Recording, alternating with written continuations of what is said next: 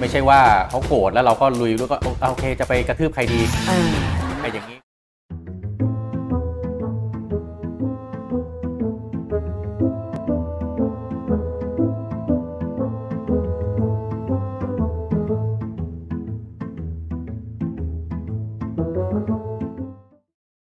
สวัสดีครับ ยินดีต้อนรับทุกท่านเข้าสู่รายการรู้อะไรไม่สู้รู้งี้นะครับ อยู่กับผมโทมัสพิเชยเยงพักดีแล้วก็คุณหมอนิธาเพื่ออารีมิตรคุณหมอแนนนะครับ สวัสดีครับคุณหมอครับสวัสดีค่ะปีใหม่พี่ไปเที่ยวไหนมาบ้างครับ อยู่บ้านอยู่บ้านทำงานปีใหม่จริงๆมันเป็นช่วงเวลาที่เราแบบสังสรรค์ใช่นะฮะ celebrate ทั่วโลกต่างก็ดีใจกัน แต่ใน EP นี้ที่เราจะคุยกันเนี่ยเป็น EP ที่ผมคิดว่าเป็น skill อย่างหนึ่งเลยนะ ที่มันจะอยู่ตรงข้ามกับด้านการเฉลิมฉลองค่ะนะครับ แต่ไม่ใช่ทุกคนที่มี skill นี้ก็คือใช่ความสามารถในการรับมือความสูญเสีย ใช่เป็นทักษะที่ต้องฝึกฝนไว้ ซึ่งน่าสนใจมากผมได้คุยกับคุณหมอนอกรอบก่อนเราจะเข้ารายการนะอืมนะครับ ผมก็เพิ่งรู้ว่ามันมีเอ่อผลวิจัยนะครับอืมที่มันมีวิทยาศาสตร์รับรองรับรองนะฮะในเรื่องของการสูญเสียเนี่ยสำหรับอืมผมเนี่ยการสูญเสียผมต้องใช้หลักการทางพุทธอ่านะผมนั่งสมาธิผมไปวัดแล้วก็อ่านพระไตรปิฎกฟังคำสอนอืมมันก็ได้ส่วนหนึ่ง แต่ว่าอืมใน EP นี้เนี่ยผมอยากให้คุณผู้ฟังทุกท่าน ลองตั้งใจฟังแล้วก็คิดตามดูนะครับว่าความสูญเสียเนี่ย ปัจจัยเอ่อโลจิกอย่างหนึ่งเลยคือยังไงเราเจอแน่นอนใช่นะครับสูญเสียนี่ไม่ใช่ว่าต้องสูญเสียใหญ่นะครับ บางทีอืมที่คุณหมอบอกก่อนเข้ารายการก็คือบางทีเอ่อตกงานอืมนะครับใช่อกหักก็แน่นอนแหละนี่สูญเสียสูญเสียสัตว์เลี้ยงใช่และแน่นอนก็คือคนที่เรารัก คนที่เรารักนะครับอืมคุณหมอมีอยากจะเริ่มยังไงดีฮะว่าสกิลเนี้ยมันควรจะมองยังไง จริงๆที่เน็ตยกเรื่องเนี้ยมาพูดตอนปีใหม่อะค่ะอืมเพราะว่าเน็ตมองย้อนว่า ในหนึ่งปีที่ผ่านมามันต้องมีคนคุณผู้ฟังเนาะคุณผู้ชมคนเนี้ยต้องมีการสูญเสียอยู่บ้างแหละอืมนะคะ แล้วมันจะเป็นปีใหม่แรกที่อืมเขาไม่มีอืมคนคนนั้นอยู่ในอืมอยู่ในชีวิตเขาแล้วครับเป็นต้นนะเพราะฉะนั้นมันก็เป็นเรื่องหนึ่งที่ อยากให้เรียนรู้กันว่าเฮ้ยมันเป็นปกติ ฟังถึงแค่ตรงนี้นี่น้ำตาเกือบจะขึ้นมาเหมือนกันเออมันมันมันเกิดขึ้นได้นะอืมสิ่งเหล่านี้แล้วอืมเราจะได้รู้ว่าอะไรคือความผิดปกติอะไรคือลักษณะอืมลักษณะที่แบบเอาไว้ดูแลตัวเองอืมครับนะคะอืมกระบวนการของมนุษย์เนี่ยครับเวลาที่มันสูญเสียปั๊บเนี่ยผมคิดผมเองเนี่ยผมเคยอืมสูญเสียคุณพ่อ วันแรกที่สูญเสียเนี่ยมันเหมือนอาการมันชาอยู่ใช่มันเหมือนกับเราก็ ยังไม่เข้าใจอืมด้วยว่าอนาคตที่เราจะต้องเจอมันคืออะไรอืมผ่านไปสองสามวัน ผมก็ตื่นมากลางดึกแล้วผมก็แบบ เหมือนกับ realize ความจริงอะอืมว่าเออพ่อไม่อยู่แล้วนะอะไรเงี้ยค่ะโอ้โหก็ร้องไห้แบบจะเป็นจะตายอืมอะไรเงี้ยจนคุณได้ร้องดังจนคุณแม่ต้องลุกมากอดอืมอันนั้นตอนนั้นยังเรียนอยู่นะฮะเรียนค่ะเรียนเอ่อเอ่อมหาลัยอยู่อือะไรมเงี้ยอืมอืมอืมก็เลยรู้สึกว่าเออกระบวนการของมนุษย์หลายคนบางทีก็เป็นอย่างนี้นะคือพอใช่สูญเสียปั๊บกับสิ่งแรกที่มัน รู้สึกคือมันยังไม่รู้ว่าความจริงคืออะไรอืมมันงงๆอยู่อืมแล้วพอถึงจุดหนึ่งปั๊บก็เหมือนก็ต้องยอมรับความจริงให้ได้ ทีนี้ขั้นตอนถ้าเป็นหลักการทางการแพทย์อืมหรือที่มันมี research รองรับเนี่ยค่ะมันควรจะยังไงจริง ๆ ข้อแรกเลยที่เขายอมรับกันโดยทั่วไปนะคะ อันดับแรกต้องบอกว่า รูปแบบของการเกิดการสูญเสียขึ้นมาที่เรามี reaction ต่อสิ่งนั้นอะอืมที่เราเรียกว่าความโศกเศร้าเนี่ยจริงๆแล้วมันไม่มีรูปแบบตายตัวอืม บางคนอาจจะมา step แรกด้วยอาการชาก่อน อย่างที่อืมพี่โทมัสเป็นอืมบางคนช็อกครับนะคะ บางคนเสียใจตั้งแต่ตอนแรกเลย บางคนโกรธอืมแค้นแนนเจอบ่อยๆเลยที่โกรธอืมนะคะ โกรธก็แบบ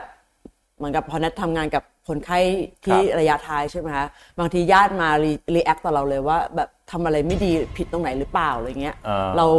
โกรธทางทีมแพทย์อะไรเงี้ยค่ะอืมซึ่ง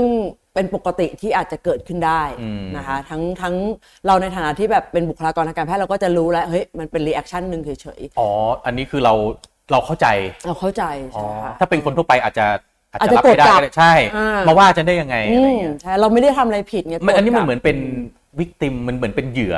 อ่าใช่ฉันดี๋ยวมันเหมือนว่าพอเราพอเรา มันไม่ได้มันมันถูก frustrate คือถูกขัดใจอ่าค่ะใช่ไหมใช่ defensive mechanism กระบวนการในการป้องกัน ตนเองจิตอืมเรื่องอันจิตใจของมนุษย์ก็คือ ฉันไม่อยากยอมรับความจริง ฉันก็เลยหาเหยื่อที่ฉันจะไปเอาอารมณ์ไปลงกับมันอืมอย่างนี้ก็เป็นกระบวนการที่เกิดขึ้นเหมือนกัน ซึ่งเป็นเรื่องปกติเป็นปกติใช่ค่ะแต่ไม่ใช่ว่าแนะนำให้ทำไม่ได้แนะนำให้ทำใช่ค่ะแต่ว่าถ้าถ้าเราเป็นผู้สูญเสียเรามี awareness ตรงเนี้ยอืมก็เราก็จะข้ามผ่านไว้ก็คือจะระวังตัวอืมไม่เอาอารมณ์ตรงนี้ไปลงกับใครอืมนะคะแต่ถ้าเราไม่ได้มี awareness ตรงนี้ปุ๊บอืมนะคะเราก็อาจจะเผลออืม ไปลงอารมณ์ตรงนี้กับใครขึ้นมาก็ได้ครับนะคะอันนี้เป็นสเต็ปแรกนะคะสเต็ปถัดมาคือต้องยอมรับอย่างที่พี่ธรรมะบอกอืมนะคะ คือการยอมรับว่ามีการสูญเสียเกิดขึ้นจริง ๆนะคะ ถ้าสำหรับการทำงานกับกับคนไข้ระยะท้ายอย่างครันี้บที่นทำเนี่ยคือให้เขาได้ประจักษ์ตรงนั้นเลยว่าอืมคนไข้ได้จากไปแล้ว ให้รู้ความเป็นจริงเลย ให้เห็นตรงนั้นใช่ค่ะไม่ต้องพูดให้รู้สึกดีเหรอว่าด้วยอะไรก็ตาม ยังไงการสูญเสียมันมีความเศร้าโศก มีความเจ็บปวดอยู่แล้วอืมอืมมันไม่มีคำพูดไหน ที่จะทำให้เขารู้สึกดีได้อืมต่อให้เราพยายามแค่ไหนเราก็ทำไม่ได้ หรือแม้แต่เราจะอยากช่วยเขาแค่ไหน เราไม่สามารถไปหยิบเพนตรงเนี้ยออกจากเขามาได้ เขาต้องผ่านได้ด้วยตัวเอง เขาต้องผ่านไปด้วยตัวเอง ใช่ค่ะอืมสิ่งที่สิ่งที่สมมติพี่โทมัสมีการสูญเสียเกิดขึ้นแล้วแนทเป็นเพื่อนอยากเข้าไปช่วยเหลือเนี่ย สิ่งที่แนททำได้คือเข้าไปอยู่ข้างอืมๆ อืมอยู่ตรงนั้นกับเขาอืมค่ะ แล้วก็ให้เขารู้ว่าเฮ้ยเราเป็นห่วงอยู่ตรงนี้นะ แต่แนทไม่สามารถไปดึงความสูญเสียเนี้ออกมาจากจิตใจพี่โทมัสได้ทำไม่ได้ เพราะฉะนั้นถ้าเราเป็นคนข้างอืมๆ สิ่งที่ดีที่สุดคือหนึ่งเราต้องเข้าใจกันว่ากระบวนการนี้เจ้าตัวต้องใช้เวลาต้องในผ่านการอืม ก้าวข้ามผ่านตรงนั้น ใช่ สิ่งดีๆสิ่งที่ดีที่สุดที่เราจะทำได้คือการทำให้เขาไม่รู้สึกว่าเขาโดดเดี่ยว ใช่ค่ะแอคคอมพานีนะฮะเขาอืมไม่ใช่ว่าเขาโกรธแล้วเราก็ลุยด้วยก็โอโอเคจะไปกระทืบใครดีอ่าไอ้อย่างนี้คง ไม่ใช่ไม่ใช่วิธีการ ไม่ใช่วิธีที่ดีไม่ใช่วิธีที่ดีค่ะจะเป็นการแก้ปัญหาด้วยปัญหาอีกอันหนึ่งอืมอืมสสภาพจิตใจของมนุษย์เนี่ย มันจะเป็นธรรมชาติแบบนี้ไหมครับ คือเริ่มจากการยังไม่เข้าใจความจริงสุดท้าย realize ว่ามันเกิดความจริงแล้ว เสร็จแล้วก็ต้องก้าวข้ามผ่าน เสร็จแล้วก็เข้าสู่โหมดปกติ มันเป็นอย่างนี้ไหมโดยปกติเลย อันนี้คือ process ปกติที่ควรจะเป็นอืมแต่ต้องบอกว่ามันไม่ได้เกิดขึ้นกับทุกคนอืมนะคะ บางเคส เขายังไม่เรียลไลซ์ด้วยซ้ำว่ามีการสูญเสียนั้นเกิดขึ้น ถึงแม้จะใช้เวลาระยะเวลานานถึงแม้พอสผ่านควรไประดับหนึ่งแล้วใช่ค่ะถ้าเป็นแบบเนี้ยโดยเฉพาะอย่างยิ่งแบบเราไปห้ามเขาไม่ให้ไม่ให้ร้องไห้ ไปห้ามเขาเหมือนกับปิดบังความจริงเขาอันเนี้ยน่าจะสำหรับบางคนอกหักเอาอกหัแล้กวปีหนึ่งยังร้องไห้เมื่อคิดถึงเขาอยู่เลยอะไรอืมอืมอืมก็จะคล้ายๆแบบนี้ ก็คล้ายๆแบบนี้ได้ใช่ค่ะ ต้องบอกว่าความรู้สึกของการสูญเสียเนี่ย มันจะใหญ่เท่าเดิมเสมอนะ มันจะไม่ได้เล็กลงตามเวลา บางทีเรารู้สึกว่าสมมติก้อนวงกลมเนี่ยอ่าคือตัวเราอ่าณวันที่เราสูญเสียไปวันแรกเนี่ยเรารู้สึกว่าเฮ้ยความเจ็บปวดมันเต็มวงกลมใช่เราเลยใช่นะคะ แล้วเราก็คิดว่าเมื่อเวลาผ่านไปความเจ็บปวดเนี่ยมันจะเล็กลงเรื่อยผมก็คิดอย่างนั้น แล้วอ่าผมก็เชื่อว่าหลายท่านก็คิดอย่างนั้น ซึ่งๆใช่คุค่ะณหมอแต่กำจลังบริองกๆแล้วว่าไม่ใช่ไม่ใช่ไม่ใช่ค่ะจริง ๆ แล้วสิ่งที่สิ่งที่เกิดขึ้นกับเราเนี่ย คือความเจ็บปวดเนี่ยยังคงอยู่ตลอดเท่าเดิมอืมแต่ว่าตัวเราต่างหากที่มันเติบโตขึ้นอืมใหญ่กว่าความเจ็บปวด อ๋อเหรอฮะ ค่ะ คือเรามีการเรียนรู้ที่จะอยู่กับความเจ็บปวดนั้นได้โดยการอยู่เติบโตขึ้น เรียนรู้เติบโตมีชีวิตใหม่ เขาเรียกว่าเป็นการ reinvest reinvest ตัวเองกับการที่เราไม่มีคนคนนั้นหรือสิ่งนั้นอยู่ในชีวิตแล้ว อันนี้เป็นกระบวนการทางสมองตามธรรมชาติ เป็นกระบวนการที่ที่ควรเป็นอ๋อถ้าถ้าหลาย ๆ คนสามารถเกิดโปรเซสนี้ได้ด้วยตัวเองอืมแต่บางคนก็อาจจะต้องมีการช่วยเหลืออืมนะคะ ที่นัทอยากพูดเนี่ยก็คือนัทเชื่อว่าเราทุกคนอะมีคนรอบข้างที่มีการสูญเสียอยู่แล้ว เราก็อาจจะอยากช่วยเหลือเขา แต่ว่าให้เรารู้ว่าการที่เขา ไปสัมผัสความเจ็บปวดนั้นได้ตัวเองเนี่ยฮะถือว่าเป็นหนึ่งใน healing process ของเขาหนึ่งในการที่เขากำลังจะซ่อมแซมตัวเองอยู่อ๋อไม่ต้องรีบไปดึงเขาออกมาว่าเฮ้ยหายได้แล้วนะ ไม่เป็นไรไปเที่ยวกันไปเที่ยวกันเนี่ยไปเฮฮาตลอดอะไรเงี้ยอ่าไม่ใช่ทำไม่ได้และไม่ใช่ว่ามันผิดนะคะ แต่เพียงแต่ว่ายอมรับเขาว่าให้เขาซึมได้บ้างเหมือนกันอืมอ่าเวลาที่เขากำลังจะดีขึ้นเนี่ย หลังจากที่เขา ตกใจเนาะช็อกกับภาวะต่างๆ เริ่มเรียลไลซ์ว่ามันมีการสูญเสียเกิดขึ้น สัมผัสความเจ็บปวดนั้นด้วยตัวเองแล้ว อีกอันหนึ่งคือเขากำลังจะ invest ตัวเองสร้างตัวเองใหม่ขึ้นมา เติบโตขึ้นอย่างที่เน็ตบอกนะคะ ซึ่งมันจะเป็นโปรเซสที่เขาจะเด้งกลับไปกลับมาก่อนในช่วงนี้ คือกำลังจะเก่งขึ้นแล้วอืมบางช่วงเหมือนเราทำได้อืมแต่บางช่วงเขาซึมใหม่มันก็จะดึงเราลงบ้างอ่าเราก็สู้กับรีอีกแบบหนึ่งเข้าเขาไปก็ใหจะม่กลับขึ้นมาใหม่อืม แล้วมันจะเด้งแบบเนี้ยไปเรื่อยอืมๆค่ะ มันจะไม่ มันจะไม่ใช่เป็นเราที่แบบ เออ ฉันผ่านไปแล้วนะ แล้วฉันจะต้องดีขึ้นตลอดไปและขาขึ้นหมดและชีวิตนี้อืมไม่ค่ะ มันจะยังมีบางช่วงเรากลับมาซึมอยู่ เอ้ยผมว่าเรื่องนี้น่าสนใจมากเลย เพราะฉะนั้นไอการที่เรายังบางทีเราคิดว่าเราเข้มแข็งแล้ว แล้วอีกวันหนึ่งเราก็ซึมใหม่กลับไปเสียใจใหม่เนี่ยอืมอันเนี้ยหลายคนโทษตัวเองว่า ฉันยังไม่เข้มแข็งพออแต่จริงๆถ้าฟังคุณหมอแล้วเนี่ยอันนี้ปกติปกติมากปกติ ซึ่งเป็นช่วงที่เรากำลังเรียกว่ากราฟกำลังขาขึ้นด้วยซ้ำใช่ค่ะจริงๆเรากำลังแข็งแรงขึ้นแล้วอืมการที่เรามีช่วงแข็งแรงมีช่วงอ่อนแอมีช่วงแข็งแรงมันจะเบาซิ่งกันไปกันมาแบบนี้ใช่ในระยะหนึ่งในระยะจนสุดท้ายขอให้เชื่อมั่นว่าถึงจุดหนึ่งเราจะเติบโตขึ้นเราก็จะ invest ตัวเองจนผ่านในกระบวนการแบบนี้ไปได้ ใช่ค่ะ ใช่ค่ะอืมแต่ขณะเดียวกันถ้าเราย้อนกลับไปอะค่ะฮะ อย่างการสูญเสียพี่โทมัสตะกี้นี้เนาะถ้าพี่โทมัสได้ใช้เวลากับตัวเองสักระดับระยะเวลาหนึ่งนะคะ เข้าไปสัมผัสการสูญเสียนั้นอะบางอย่างบางทีความรู้สึกทุกอย่างมันยังครบหมดเลยนะอืมอืมนะคะ มันยังรู้สึกตื้นขึ้นมาในเออคอ มันยังรู้สึกพร้อมที่แบบจะร้องไห้ออกมาได้ฮะอะไรเงี้ยค่ะอืมได้เสมอ เพราะอย่างที่นัทบอกคือจริงเพนนั้นน่ะยังอยู่จริงมากมันไม่หายไปไหนเออแต่เพียงแต่ว่าพอเราโตขึ้น เวลาเราจะไปเขี่ยโดนไอ้ตุ่มตรงเนี้ยเราอะอ่ามัมันน้อยน้อยลงอืมแต่ถ้าเมื่อไหร่ก็ตามเราตั้งใจเข้าไป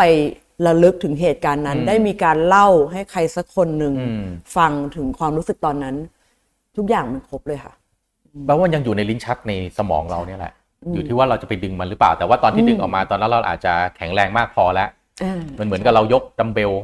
จนเราใช่ไหมฮะตอนที่เราไม่มีกล้ามเนื้อมันก็ไม่ไหวอืมแต่พอเรากล้ามเนื้อเราแข็งแรงมากขึ้นวันนี้มายกก็ก็คือยกได้ก็โอเคมันหนักใช่อยู่นะอ่ามันก็ยังแต่เราหนัก็กเท่าเดิมจำได้ตอนที่เราเออมันหนักเท่าเดิมมันหนักแล้วก็เราท่ก็อยากยังจำได้ตอนที่วันนั้นเรายกเรายกแทบไม่ไหวใช่ค่ะแต่วันนี้ไหวมัเป็นแล้แบวบนั้นเลยอืมอันนี้อันนี้บอกเออผมว่าจริงมากเลยเพราะว่าผมเองก็ยังจำเวลาย้อนกลับไปก็ยังจำความรู้สึกของความเจ็บปวดในการสูญเสียได้อกหักเอ่อหมาที่อยู่ด้วยกันมา 15 ปีเสียชีวิตไป คุณพ่อเสียเออผมย้อนกลับไปก็ยังก็ยังสัมผัสได้อ๋อนั้นอันนี้คือเป็นกระบวนการปกติเป็นปกตินะฮะว่ามันมันเกิดขึ้นในสมองเรา แล้วมันก็จะคาอยู่ใน memory ของเราเนี่ยแหละใช่แล้วการที่เราย้อนกลับไปแล้วเราอ่อนแออีกรอบเนี่ยไม่ใช่เรื่องผิดปกติ ไม่ใช่เรื่องผิดปกติ บางคนบอกว่าเฮ้ยแปลว่าฉันยังไม่หาย ฉันยังลืมอืมเขาไม่ได้หรือเปล่าอืมไม่ค่ะ วันนี้ครับผมมีของขวัญช่วงปีใหม่มาฝากทุกๆคนนะครับ เป็นการแจกวิดีโอ case study ที่ไม่เคยเปิดเผยที่ไหนมาก่อนนะครับเป็นการใช้สูตรคิดอย่างสตาร์ทอัพในการสร้าง a n i t e c h ขึ้นมาจากศูนย์ มูลค่า 5,999 บาทนะครับ พร้อมกับสิทธิพิเศษในการเข้ากลุ่ม Community แบบสุด Exclusive ซึ่งมีจำนวนจำกัดนะครับ นอกจากนี้ก็ยังมีสิทธิพิเศษอีกมากมาย เฉพาะช่วงปีใหม่นี้เท่านั้นนะครับเสิร์ชชื่อกลุ่มนะครับตามที่ขึ้นบนหน้าจอนี้ได้เลยนะครับหรือว่ากดลิงก์ใน description แล้วพบกันและมาทะยานไปด้วยกันนะครับสำหรับหลายคนคุณหมอผมว่าข้อนี้น่าสนใจมากเลยคือบางคนเนี่ยเดี๋ยวนี้เขาจะใช้คำว่า move on นะฮะแล้วก็จะมีคำว่า move on เป็นวงกลม ก็คือ move on แล้วมันไปไม่พ้นค่ะแต่ถ้าฟังแบบนี้ผมว่าจริง ๆ แล้วเนี่ยเอ่อการ move on เป็นวงกลมเป็นกระบวนการปกติ ใช่ค่ะ แต่อยู่ที่ว่าคุณ make decision ยังไงอ่าถูกถูกไหมว่าคุณพอ move on เป็นวงกลม เพราะว่ามันยังอยู่ใน memory ของเราอืมแต่เราอยาก อยากที่จะไปสร้างความสัมพันธ์ใหม่ไหมหรือยังไงฉันก็ยังอยากจะอยู่กับความสัมพันธ์แบบเดิมใช่เรื่องอกหักนี่ผมว่าน่าสนใจอย่างหนึ่งตรงที่ว่า คือทำไมอาการอกหักมันถึงทำให้คนบางคน เรียกว่าเสียใจอืมในระดับที่ disaster ได้อืมในระดับที่เป็นวิกฤตของชีวิตเขาเลย กับบางคนสามารถที่จะก้าวข้ามผ่านได้อืมรวดเร็วมากมันคือความสูญเสียชนิดหนึ่งเหมือนกันนะ คุณหมอใช่ค่ะพอจะมีแล้วพรูฟก็อะไรมับางอย่างไหมมันขึ้นกับ ต้นทุนอืมของคนคนที่สูญเสียด้วยเนาะต้นทุนอืมค่ะ คือต้นทุนคำว่าต้นทุนก็คือตั้งเวแต่ลาเขาที่เล็กจนโตมาเนี่ยอืมเขาเจออะไรหลาย ๆ อย่างมาไม่เหมือนกันโอเคแต่แต่ละคน Background นะคะ แต่ละคนอาจจะเคยเจอการสูญเสียมาหลายครั้งแล้วอืมเขาเข้าใจเขาโปรเซสตรงนี้ไปได้ฮะขณะเดียวกันอาจจะเจอบางคนอาจจะเจอว่าที่นี่คือความรักที่เขาไม่เคยได้รับ จากในจากใด ๆ มาก่อนเลยในชีวิตอืมมันดีแล้วมากเขาไม่เคยสูญเสียสิ่งนี้ไปเลยอะพอสูญพอกำลังจะสูญเสียสิ่งนี้ไปปุ๊บเขาแหลกสลาย เพราะเขาเอาตัวเขาไปเป็นไปเป็นความรักนี้อะค่ะอืมพอมันเสียไปปุ๊บตัวเขาเหมือนกับแตกไปด้วย อืมอืมทีนี้กระบวนการในการก้าวข้ามผ่านเนี่ยมันมันขึ้นอยู่กับความเข้มแข็งของเขาณเวลานั้น หรือกับอดีตแบ็กกราวด์ที่ผ่านมา หรือกับสถานการณ์ตรงนั้นมันมันมีหลักหการลายอย่างวิทเลยศสตร์ค่ะเนี่ยมัน อะมีหลักการไหมมีค่ะ คือมันขึ้นกับอดีตด้วยแน่นอน ขึ้นกับประสบการณ์ ขึ้นกับเอ่อวิธีการแก้ปัญหาทางจิตใจของเขานะคะ ขึ้นกับสิ่งแวดล้อมอืมเนาะขึ้นกับเหตุการณ์ที่เขาเจอการสูญเสียตรงนั้นอืมนะคะ ถ้าเขาสัมผัสได้มีโอกาส อย่างที่นายบอกสัมผัสการสูญเสียได้เข้าไปอยู่ในความเจ็บปวดตรงนั้นแล้ว ได้มีการเบลซิ่งระหว่างความ normal กับความ abnormal ตรงเนี้ยนะคะ มันก็เป็นเหตุให้เขาดีขึ้นได้แต่ขณะเดียวกันบางคนไปเลือกที่จะแบบรีบ move on รีบไปคบอีกคนหนึ่งเลย หรือว่ารีบไปหาอะไรมาทดแทนของมาเดิมอ่าเลยอ่าไม่ปล่อยให้โปรเซสนี้มันทำงาน ก็อาจจะอาจจะไม่ได้ฮิวไม่ได้เฮลตี้อ๋อเหรอฮะอ๋อสำหรับบางคนนี่บางทีมุ v ออนได้เร็วหาคนอื่นมาทดแทนปั๊บเนี่ยมันทำให้ลืมความเจ็บปวดที่ได้เจอก็รู้สึกว่าก็ดีคือเอานี้นะขออภัยนะอ่าคุณผู้ฟังทุกท่านบางท่านก็ บางท่านก็จะแบบว่าไม่ค่อยชอบแบบนี้คือว่า ฉันจะไม่ยอมเป็นคนที่เจ็บปวดอ่าเพราะฉะนั้นถ้าทิ้งฉันเมื่อไหร่ปั๊บฉันมีคนใหม่ได้ทันทีอย่างเงี้ยอืมอืมไอกระบวนการอย่างเงี้ยมันคือยังไง ถ้าเขาผ่านไปได้จริงอืมๆมันโอเคค่ะ แต่มันจะมีอีกกลุ่มหนึ่งที่พยายามผ่านอืม นะคะไอ้กลุ่มที่คนที่ผ่านได้จริงๆคือเขามีวิธีการแก้ปัญหาการการรับการสูญเสียเนี้ยในเทคนิคของเขาแหละเขาผ่านฟึบไปได้อืมและมันมีจริงนะคะอืมแต่อีกกลุ่มหนึ่งคือเห็นว่าเขาทำอะแล้วมันดีอืมอยากทำบ้างแต่เราอืมไม่พร้อมอืมต้นทุนเรามาไม่เหมือนกันอืมนะคะแล้วเนี่ยพวกพยายามรีบกบแผลเดิมเราเนี่ย อันเนี้ยมันจะเป็นแผลในใจเขาอยู่อืมนะคะ ด้านนอกดูเหมือนเขาดูเหมือนเขาผ่านไปได้ แต่ข้างในเขายังเปราะบางมาก ๆอยู่อืม นั่นแปลว่าถ้าเราจะมีสกิลในการรับมือความสูญเสีย เราควรจะต้องปล่อยให้ตัวเองผ่าน process แบบนี้นัดว่าควร อันนี้คือถ้าโดยหลักการโดยหลักการทางการแพทย์ใช่ค่ะคือควรจะเป็นทางจิตอย่วิทยาทางอืมแล้วสำหรับบางคนที่ความสูญเสียมันทำลายเข้าไปเลยอะครับ จริง ๆ การสูญเสียที่ทำลายเนี่ยนะคะ ต้องบอกว่ามันขึ้นอยู่กับ ถ้าถ้าเป็นทางพุทธเนาะอืมเห็นแล้วไปเป็นหรือเปล่าใช่ไหมคะ ไปยึดไหมเออใช่ไหมอ่าถ้าหรือว่าถ้าเกิดเราเราเห็นอย่างเดียวเป็นคนเห็นอืมแต่ไม่ไปเป็นอืมอ่าเราก็จะผ่านเราก็จะมีทักษะในการอืมผ่านสิ่งนั้นไปแล้วได้สติต้องแข็งแรงคล้ายๆกันใช่ค่ะแต่นี่มันก็คือแล้วแต่ต้นทุนแล้วแต่ coping ของแต่ละคนนะคะอันสิ่งที่แนนอยากบอกมันจะมีกลุ่มที่เราต้องเข้าไปช่วยเหลือออืมนะคะนั้นแบ่งง่าย ๆ แบบนี้ตะกี้นี่เห็นแล้วนะว่า ระหว่าง balancing ระหว่างสองฝั่งอืมใช่ไหมคะฝั่งหนึ่งคือไม่เป็นอะไรเลย อืมฉันตัวนี้คือว่ายน้ำขึ้นฝั่งได้ด้วยตนเองอ่าใช่ค่ะอ่ากับอีกฝั่งหนึ่งก็คือเป็นหนักมากเสียฟังก์ชันอืมเสียมีการความคิดจะทำร้ายตัวเองอืมกลุ่มนี้คือต้องการการช่วยเหลือแหละอืมนะคะแต่ถามว่าเจอเยอะไหมต้องบอกว่าเจอแค่ประมาณ 10%ของการสูญเสียอืมที่เป็นสูญเสียแบบคนรักเลยนะอือฮึเจอแค่ประมาณ 10%ที่ต้องมีทางการแพทย์เข้าไปช่วยเหลือ อีกประมาณ 90%เนี่ยสามารถช่วยด้วยคนในครอบครัว นะคะหรือว่าเป็นเอ่อสังคมเป็น social support อืมฮึนะก็สามารถเข้าไปช่วยช่วยเหลือเขาได้แล้วเขาก็ผ่านวิกฤตตรงนี้ไปได้ แต่สิบเปอร์เซ็นต์เนี้ยต้องมีแพทย์เข้าไปดูแลแล้ว คือถ้าเกิดถ้าเกิดมีคุณผู้ฟังบางท่านฟังอยู่ตรงเนี้ยแล้วแล้ว alone มาก ๆ เลยคุณหมอค่ะแล้วก็มันลุกไม่ขึ้นเริ่มมีความแล้วมันก็คิดหันซ้ายหันขวาไม่เจอค่ะใครเนี่ย แนะนำแนะนำเขายังไงดีครับผมว่าอันนี้คือเป็นระดับวิกฤตไง ถ้าเป็นโอเคว่ายน้ำขึ้นฝั่งด้วยตนเองเราอืมพูดไปหมดแล้วเนาะนะครับอืมซึ่งผมก็คิดว่าคุณพอได้หลักการแล้ว ซึ่งผมว่าดีมากๆเลยค่ะนี่สำหรับคนที่มันมันมันมัน helpless เลยอะอืมอืมตัวเองจะลุกขึ้นมาลืมตาตื่นยังไม่อยากลุกขึ้นมาเลยอืมหันซ้ายหันขวาก็ไม่มีใครอืมวันๆมันก็มีความคิดที่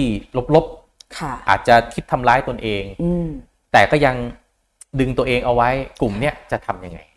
หาตัวช่วยแล้วค่ะอืม บอกคนรอบข้างก่อนคนที่เราไว้ใจอืมนะคะ บอกเขาว่าเรามีความรู้สึกแบบนี้อืมนะคะสองคือหาทีมบำบัดและอืมนะคะ จริง ๆ ทีมบำบัดเนี่ยเดี๋ยวนี้เขาก็จะมีสมาคมต่างๆเนอะที่เป็น NGO หลาย ๆ อันที่เราสามารถเข้าไปปรึกษาได้ พวกสายด่วนพวกอะไรอย่างเงี้ยใส่ด่วนสุขภาพจิตได้อืมสมาคมสมาริตันที่ธรรมะเคยได้ยินไหมคะที่แบบไม่เคยช่วยเหลือคนไข้ที่เป็นโรคซึมเศร้าอะไรเงี้ยอ๋อพวกนี้ก็สามารถโทรไปปรึกษาได้อืมนะคะอืมเพราะกลุ่มกลุ่มที่พี่ธรรมะเล่าพูดมาเนี่ยก็คือกลุ่มที่เกือบจะเป็นซึมเศร้าแล้วก็คือเป็น กรีฟเป็นความสูญเสียความเศร้าโศกที่ผิดปกติฮะฮะจนกระทั่งใกล้จะเป็นทำร้ายตัวเอง เพราะฉะนั้นมันก็คือไปเหยียบขาข้างนึงไปแตะโรคซึมเศร้าแล้ว ซึ่งอันเนี้ยต้องการต้องการ medical เพราะฉะนั้น healing ตัวแหละคุณเองต้อง คือไม่ว่ามันจะ Awareness อ่อนแอขนาดไหนก็ตามต้องต้องวิ่งหาตัวช่วยต้องอย่าอายใช่ที่จะต้องวิ่งหาตัวช่วยแล้วใช่ค่ะแล้วให้รู้ว่ามันเป็นปกตินัดทำงานอยู่ตรงเนี้ยอืมอืมนัดนัดเจอกับการสูญเสียหลาย ๆ รูปแบบอยากบอกว่า มันเป็นปกติที่จะมีคนมาปรึกษาเรา มันไม่ใช่เรื่องผิดปกติเลย ปกติที่จะมีคนมาบอกว่าฉันไม่ไหวเสียใจจนรับไม่ไหวแล้ว อืมเป็นปกติมากใช่ๆขอให้ไปปรึกษาเถอะ ใช่ค่ะอืมอืมอย่านั่งเฉยๆ แล้วก็จมอยู่กับความทุกข์ตรงนั้น แล้วก็ไม่อยากทำอะไรเลย ใช่ค่ะ เพราะบางครั้งการสูญเสียมันก็นำไปสู่โรคซึมเศร้าอืมอะเป็นสาเหตุหนึ่งที่ทำให้ดูสู่โรคซึมเศร้าได้ใช่ไหมคะ เพราะฉะนั้นเนี่ยถ้าเรามีเอะในใจปุ๊บให้ให้ confirm ก่อนอืม ว่าเอ้ยมันมันใช่หรือเปล่า เราต้องมีวิธีการดูแลตัวเองยังไง หลาย ๆ คนปล่อยให้มันไหลไปจมอยู่ในอืมหลุมตรงนั้นเรื่อยๆอย่างเงี้ยค่ะอืมอันนี้ก็คือโอกาสจะขึ้นมาเองอะยากแหละแต่ว่าอีกอีกประเด็นหนึ่งเหมือนกันนะคุณหมอคือเขาบอกว่าเดี๋ยวนี้นัดคุณหมอจิตแพทย์นี่ยากมากเลย ผมไม่รู้ว่าสถานการณ์มันใช่มันแค่ไหนถ้าเกิดว่าไปหาคุณหมอหรือไปหาอะไรอาจจะยากก็อาจจะต้องคนใกล้ตัวเนี่ยแหละ เพื่อนหรืออะไรก็ตามอย่าอาย ที่จะกดเบอร์โทร แล้วก็บอกไปเลยว่า ตอนนี้ไม่ไหวแล้วอืมเอ่อหรือโซเชียลก็ได้ โพสต์ไปเลย บอกว่าขอความช่วยเหลือหน่อยใช่ค่ะนะฮะซึ่งผมก็คิดว่ามันคนเรามันอ่อนแอได้อะหลายคนเนี่ย หลายคนเนี่ย ผมเองเมื่อก่อนผมก็เป็นนะฮะว่าผมเป็นพี่ชายคนโตไงอืมนะฮะตอนคุณพ่อเสียผมก็คิดว่าผมต้องเข้มเข้มแข็งที่สุด พอผมโตมาถึงตอนเนี้ยผมรู้แล้วว่าจริง ๆ ไม่มีความจำเป็นที่เราจะเป็นมนุษย์ที่แบบ เรียกว่า ไม่มีทางไม่รู้สึกเจ็บปวดรวดร้าว ถ้าอ่อนแอต้องกล้าแสดงออกใช่ค่ะบางคนพอมันกดไว้กดไว้กดไว้ตลอดเวลาวันดีคือดีเราแบกจนแอนนะคานมันก็จะหักลงมาเหมือนกันอืมใช่ไหมฮะอันนี้ก็อย่าอายเลยนะอืมที่พี่ทวายพูดที่เป็นประเด็นที่น่าสนใจมากๆ คือมันมีความเชื่อหรือค่านิยมในอืมสังคมไทยใช่ไหมอืมที่พี่วันนัทบอกก็คือ ผู้ชายอืมต้องเข้มแข็งใช่หรือแม้แต่พี่สาวคนร้องโตไห้ไม่ได้อะอืมอย่างเงี้ยพี่สาวคนโตของบ้านไม่รู้เคยอ่านเออโพสต์หรือเปล่าใช่ค่ะ แด่พี่สาวคนโตของบ้านอืมผมเข้าไปอ่านนะผมยังโอ้โหเห็นใจเลยอะอืมมันเหมือนกับว่ารับผิดค่านิยมของสังคมบางอย่างมันมาครอบเอาไว้ แล้วก็บางทีก็คนใกล้ตัวด้วยแหละ เป็นพี่ไงเออเป็นผู้นำไงใช่ต้องเข้มแข็งสิอะไรอย่างเงี้ย มันก็ทำให้เราแล้วเราเป็นคนไทยด้วยบางทีก็ถูกสอนให้ว่าต้องต้องเข้มแข็งนะมต้องมมต้องฮึบไว้เด็กๆอะค่ะร้องไห้ฮึบเก็บ อย่าไว้อย่าร้องอย่าร้องอืมซึ่งพอผมไปผู้ชาฟัยงร้องไห้ไม่ได้นะอ่าอะไรอย่างเงี้ยแต่ว่าผมไปฟังนักจิตวิทยาเขาบอกว่าถ้าเด็กร้องไห้ต้องปล่อยให้ร้องไปเลยใช่ไม่ใช่บอกว่าเข้มแข็งอย่าร้องอย่าร้องอืมมันถ้าถ้าถ้าฟังที่คุณหมอพูดตอนนี้ด้วยผมก็คิดว่าทฤษฎีมันถูกต้องอย่างหนึ่งก็คือว่า ถ้าเสียใจต้องแสดงออก ใช่เทต้องใส่ออกอืมคุณผิดหวังในเรื่องความรักคุณต้องฟูมไฟายไปเลยใช่บางคนก็ไปเมาอ่าแบบเละไปเลยร้องผมอืมร้องไห้มัสคาร่านี่อืมเต็มหน้าไปหมดเลยค่ะแต่ หลายคนเนี่ยพอเป็นอย่างนี้ปั๊บแล้วมันก็ผ่านได้ผ่านได้ใช่ไหมวันรุ่งขึ้นบอกมาเออว่ะเสียใจโอเคแล้วอืม move on ได้แล้วอะไรอย่างเงี้ยค่ะถ้ายัง move on ไม่ได้ก็คือกระบวนการแบบที่คุณหมอว่ามันคือ bouncing อยู่ยังเด้งไปเด้งมาเด้งไปเด้งมาอยู่ พอวันหนึ่งเราเราเราตัวเราใหญ่มากพอเราอืม reinvest ตัวเองกระบวนค่ะการที่คุณหมอบอกพอ reinvest ตัวเองเราก้าวข้ามผ่านความเจ็บปวดนั้นได้ ก็ไม่ได้แปลว่ามันจะหายไป ใช่มันยังอยู่ เรายังกลับไปสัมผัสมันก็ไม่ได้แปลว่าเราอ่อนแอ ใช่ค่ะนะฮะเป็นอันนี้ปกติ ถือว่าเป็นความรู้ใหม่เป็น skill ใหม่ที่ผมคิดว่าน่าสนใจมากเลย จริงๆ ต่างประเทศเขาจะมีจะมีชั่วโมง date literacy เนอะคือเหรอการให้โอ้ควาชื่มอรู้ชื่อคือมันไม่ไม่ถึงกับเป็นชั่วโมงหรอก แต่มันเป็นเหมือนกับคอร์สหนึ่งให้อ่าฮะความรู้เกี่ยวกับการสูญเสียหรือการตายตายเนี่ยเดว่าลิมันเทเรซีเหมือนดิจิตอลดิเทเรซีเอออะไรอย่างเงี้คยวามสามารถทางด้านอืมการรับมือความสูญเสีย ให้ให้กับเด็กๆ ตั้งแต่เหรอฮะตั้งแต่แบบประถมอย่างเงี้ยค่ะอืมเออ ผมผมว่าพอผมฟังคุณหมอมาถึงตรงนี้นะ อันนี้คือต้องบอกว่า ผมไม่รู้เรื่องนี้มาก่อนนะครับ ผมด้วยความที่ผมเป็นชาวพุทธอะค่ะผมก็นั่งสมาธิเอา แล้วก็ใช้คำใช้คำพระเนี่ยแหละอ่าอืมอย่ายึดติดอันนี้จังทุกขังอนัตตาเกิดขึ้นมา อ่า แล้วก็ต้องมีวันจากเกิดขึ้นแล้วอะอืมตายไปอะไรอย่างเงี้ย ไม่มีอะไรคงอยู่คงทนเอ่อถ้าเราไปยึดเมื่อไหร่เราก็เป็นทุกข์อ่ามัมันก็วนวนวนวนอยู่อืมแต่ว่าตรงนี้ก็คือหลักการ แต่ว่าพอเอา เรียกว่า scientific proof นะฮะหลักการทางการแพทย์เข้ามาด้วยว่ามันเป็นกระบวนการนะที่เราเรียนรู้ค่ะมันจะยังฝังอยู่ใน memory ของเราอืมผมว่าสองด้านเนี้ยถ้าเอามารวมกันเนี่ยมันจะทำให้ความเข้มแข็งของมนุษย์คนหนึ่งเนี่ยมันสมบูรณ์มากขึ้นมาก ๆ เลยนะ จริง ๆ ค่ะนะฮะคืออย่างแนทแนทขออนุญาตเนอะแนทไม่ได้เป็นคนที่แบบศึกษามากนักครับนะคะแต่ว่าพอแนททำงานตรงนี้เยอะๆอะอืมมันมันมันเป็นในเนื้อในตัวมันเองเลยที่ เฮ้ยมันใช้ได้ว่ะอืมคำสอนทางศาสนาอะไรเงี้ยค่ะอืมมันมันเอามา match กันได้พอดีในหอืลายๆเรื่อง อืมค่ะ จริงมากเลยหวังว่าผู้คุณผู้ฟังหลายท่านน่าจะได้ประโยชน์จาก EP นี้อืมเช่นเดียวกับผมเลยนะฮะก็ไม่มีใครอยากจะให้สูญเสียนะครับอืมแต่ว่าเมื่อมันเกิดขึ้นแล้วเนี่ยการมี skill และการเข้าใจกระบวนการของสิ่งมีชีวิตที่เรียกว่ามนุษย์เนี่ย ผมถือว่าน่าจะเป็น skill ที่สำคัญมากๆอันหนึ่งเลย ทีเดียวค่ะวันนี้ก็ขอบคุณมาก ๆ นะครับสำหรับการติดตามแล้วมาพบกับผมแล้วก็คุณหมอแนทในรายการรู้อะไรไม่สู้รู้งี้ได้ใน EP ต่อไป สวัสดีครับดีครับทิยานเดลี่พอดแคสต์พอดแคสต์สาระน่ารู้ และเรื่องราวพัฒนาตนเองให้ดีขึ้นในทุกๆวันสำหรับคนทำธุรกิจกับผม โทมัส พิเชยน